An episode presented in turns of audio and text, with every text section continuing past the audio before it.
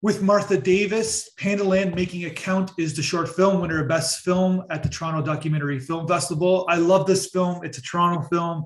The thing I like, what, what I love about this film the most is that just the idea of the Pandaland is, is a short film in itself.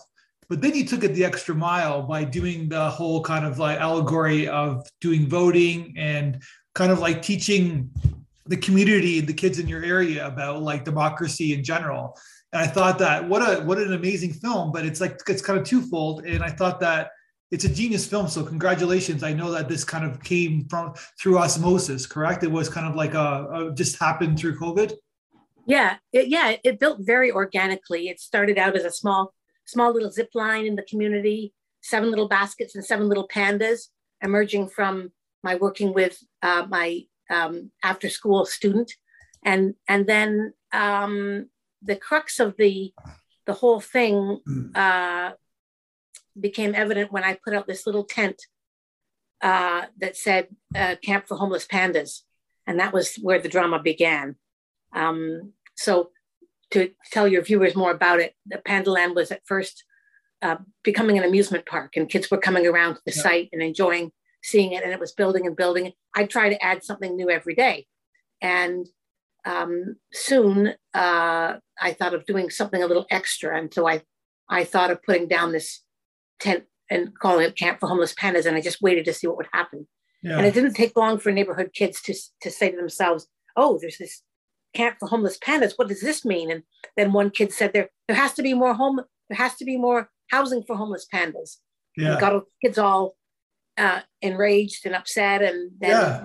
building a little little shelter for them and it all blew up from there. You made it so you made them socially conscious. I made them socially conscious. Yeah. so what i'm just curious from a logistics standpoint. The funny funny story is that i know i don't we're not going to say where you live in toronto but i had a friend who lived down the street uh, from you and i used to like, go hang out with them all the time.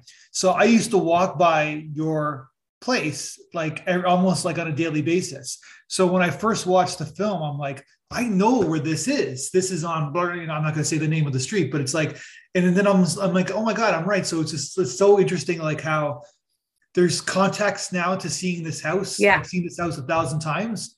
So there's a person behind the house. Pardon? Did you ever see Pandaland?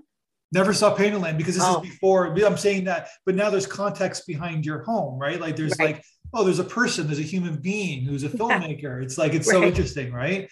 Right the question I have is that is that what did you do when it rained? Like, what did you do? Oh my like, gosh! So I was beholden to the weather all summer. I had sure. to take those pandas up and down. All the stuffies came in at the first chance of rain. I didn't get to leave my house for the whole summer, more or less. I took one day trip and I had to take all the stuffies in every day, and I had to take the cardboard parts of the installation in the cinema yeah. and various other things had to come up and down every day. There's a shot in the film that shows me coming up the steps of my house with a big laundry basket full of pandas. Every night I took them in, and every morning I put them up. So it was his job. It was a, basically a it job. It was a job, yeah. That's it was actually so... a pretty long job. And because did you have any like? Because I know people can be up to no good. Did you have any like uh, any people like trying to damage anything or in the area? So interesting, interesting question. Not a soul. It was in a public place across the street. Anybody could have come by and snitched. Right in the core of downtown Toronto, too right? Yep. Yeah. Anybody could have come and snitched the pants at any time, and it didn't happen. It was amazing. Yeah, that tells you well, like that tells you what Toronto in a nutshell, I guess, too, right? And it tells you too that my involvement in the community and my neighbors, everybody kind of looked out for it. Also, I've been doing this work with fairies around the neighborhood. I don't know if you know about the fairy project, but fairies were something that started before Pandaland. So people in the neighborhood knew me as a person who put fairies at fairy doors. Do you believe in fairies? Yeah, well, I made fairies out of pipe cleaners and and the styrofoam balls. But you don't believe in the concept of, of I just was reading. I'm reading my daughter. This she's she's five. This book on fairies. I'm convinced down there's fairies because this this book has convinced me. So right. That's why I was asking you. so okay. The pandas, the pandas, in fact, weren't important to Pandaland either. I mean, pandas and their, you know, their place in the world, their um, endangerment. None of that was important to Pandaland. It could have been any animal. Of course. It just happened to be pandas. But that said, people, kids love something. There's something that attracts kids to pandas. There's something. Of course. Cute and huggable. There's something huggable about Right. them, right? Right. Okay, so you you did this Panda Land. So when did you decide? When was the con? When did you decide? Okay, I'm going to turn this into a film. When, when did that happen? So that was a lot later, like after Pandaland, after the election, after Pandaland came down and was in my front garden, uh, where it went, where it came down September, after the election, September 21st, it came down. The day after, the 22nd, it came down the day after the federal election and went into my front yard. And then maybe mid October, friends were pestering me saying, come on, you got to make a film about this. They knew that I'd collected footage and stills all summer. And I'd mm. sort of been doing that for fun. Hadn't gotten any media releases or anything like that going. People came to Pandaland, had fun. Kids would play on the on the back lot there. Parents would bring picnic blankets and stay. And it didn't become a thing until mid October. Then I thought, gotta make a film. Yeah, talk about releases. Usually, a documentary, it's not a huge issue if somebody's in a picture, but with these are kids too, right? So I'm assuming that you had to contact the parents, children, and make sure that they're okay with their kids being in the film. Yeah, that was a long, and arduous process.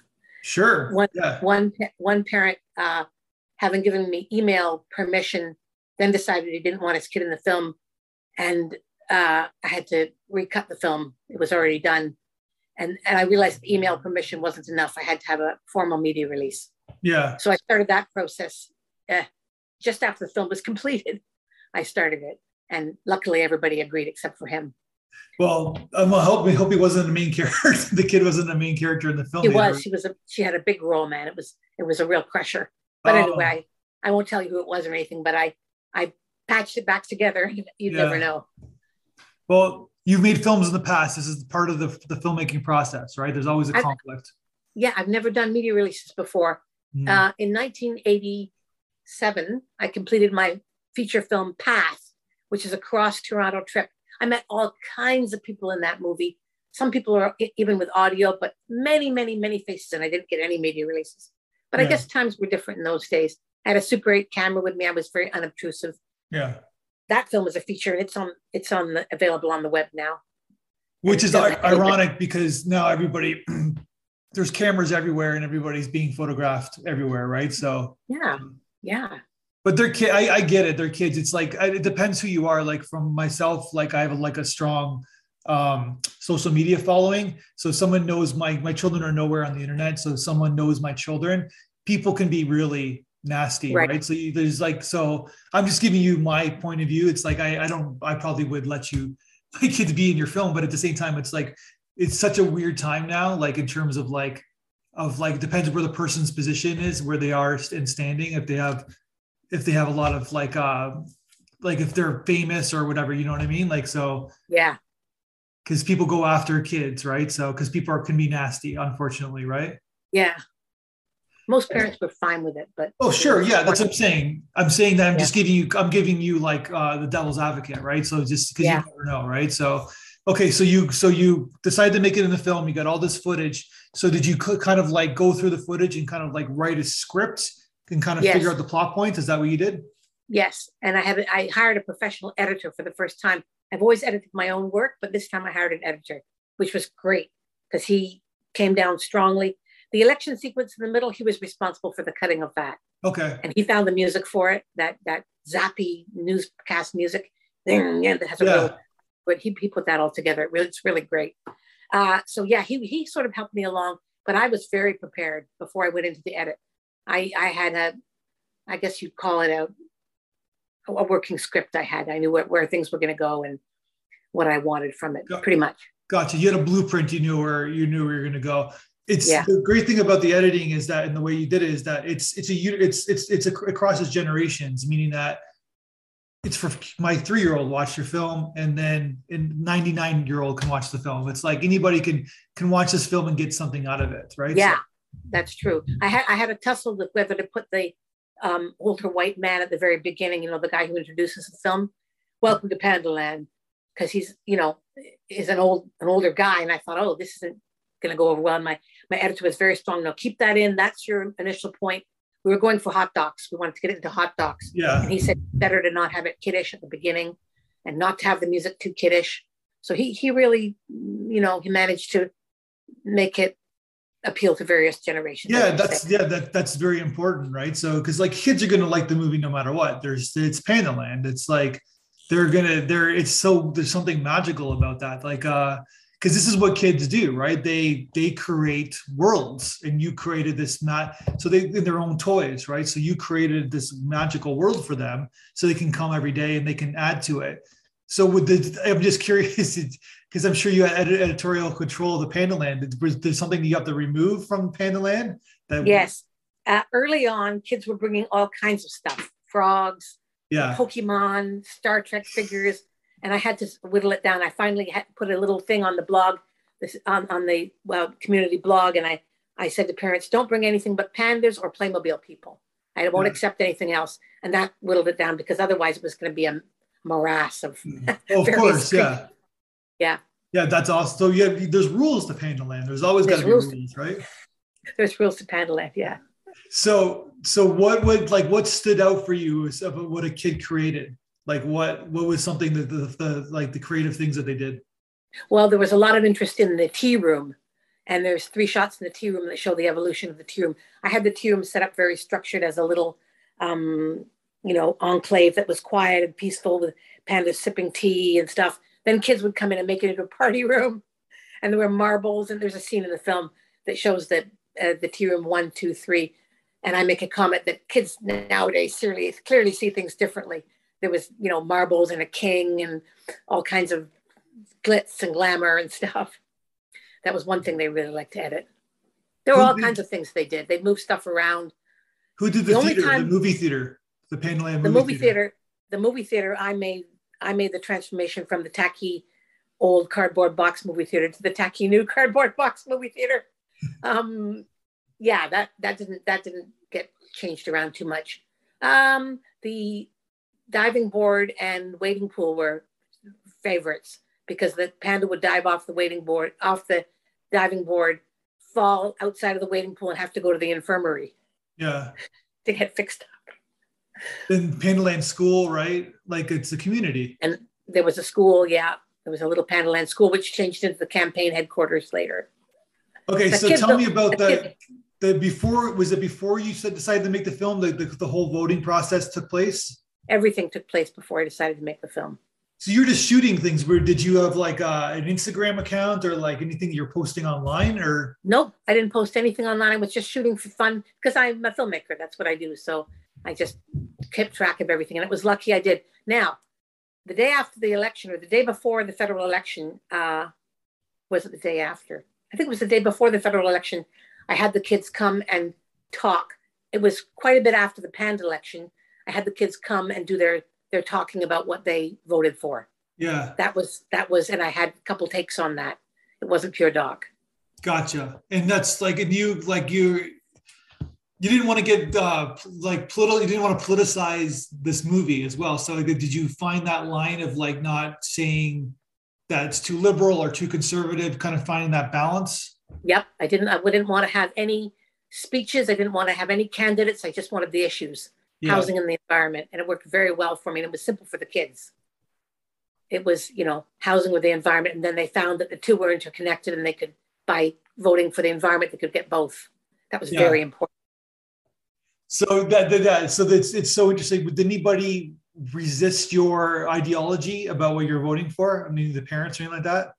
Um, one or two parents asked. No, I don't think so. Parents were voting too, you know. The yeah. oldest voter was 102.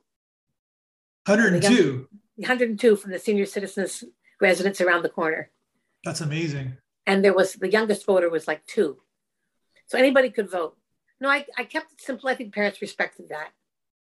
But it, that said, it's like any downtown core in any big city, there's a certain, you know, you lean in, in the, the left direction, I guess, right? I guess well, to be honest. My little my little diatribe after the election when I'm standing there, sitting there in the sun saying Pandaland is coming down, Remember, I say, um, what do I say? Uh, I think we fared better. The pandas, the denizens of Pandaland fared better than we did in the federal election.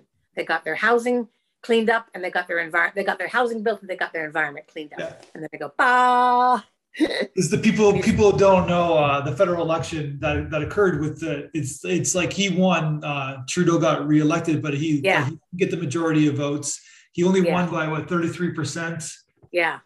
So everybody was a standstill it's like everybody just basically there was no no majority it was just everybody Yeah. it was kind of a government that basically everybody's going to fight with each other and nothing's going to get done I guess right Yeah.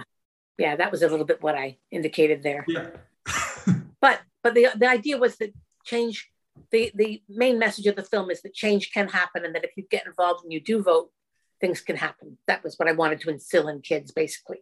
And that's how you ended the film with the school the, the pandas Yeah. in school and you said change can happen right That's exactly right on that blackboard, the very last shot. It's like there's So no broccoli. It's it's so cool though. It, it's good for kids to to learn that from outside of the parents, outside of their teachers, like to have this kind of understand other education. I think you did an amazing service. I think that I think that like I, I know you kind of sugarcoated like the the the film and saying how beautiful everything is, but I'm sure this wasn't this was not an easy thing that you did. Like you said, you had to work every day. You couldn't take a vacation. Yeah, that's true. But you know, just recently I finished a school tour of the school in the community where Pandaland was shot. Yeah. And I went to 15 classes. I went to every class in the school for 40 minutes, showed the film, talked to all the kids about it. It was great. Talked to all the kids about the issues, and teachers loved it. It was great. This this is perfect for schools like i don't know what if you connections you have with distrib- distributors in uh, within the education system this is a perfect school movie this is like Yeah. like, I said, like like kindergarten and up it's like anybody like who's out like can really get into it The kids love seeing themselves in the film. Yeah, it was terrific. And I've actually got somebody at York University in the Children and Youth Program interested in perhaps sharing it with their students in the fall. Good to hear so I'd like to uh, do more school tours. Anybody out there who has a school wants me to come over, I'll come over. Show the movie.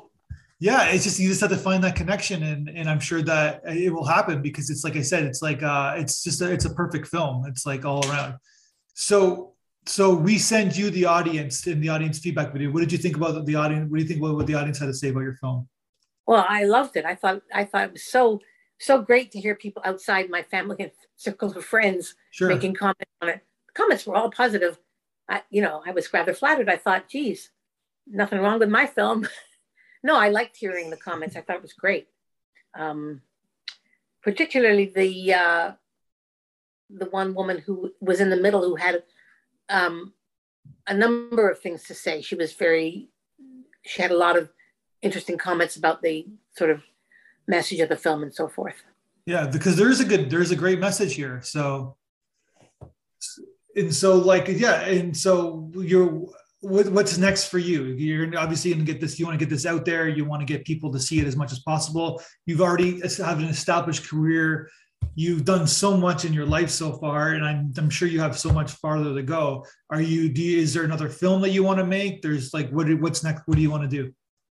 Well, um, I I'm not looking too far ahead. I'm sort of looking at this summer, and I've got in mind a photography camp for kids.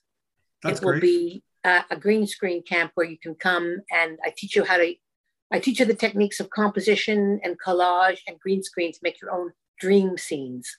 Mhm. I've been doing these dream scenes, still photographs with seniors since 2017, and I've had a lot of success with them. You can go anywhere, do anything you want for the glory of and magic of green screen photography.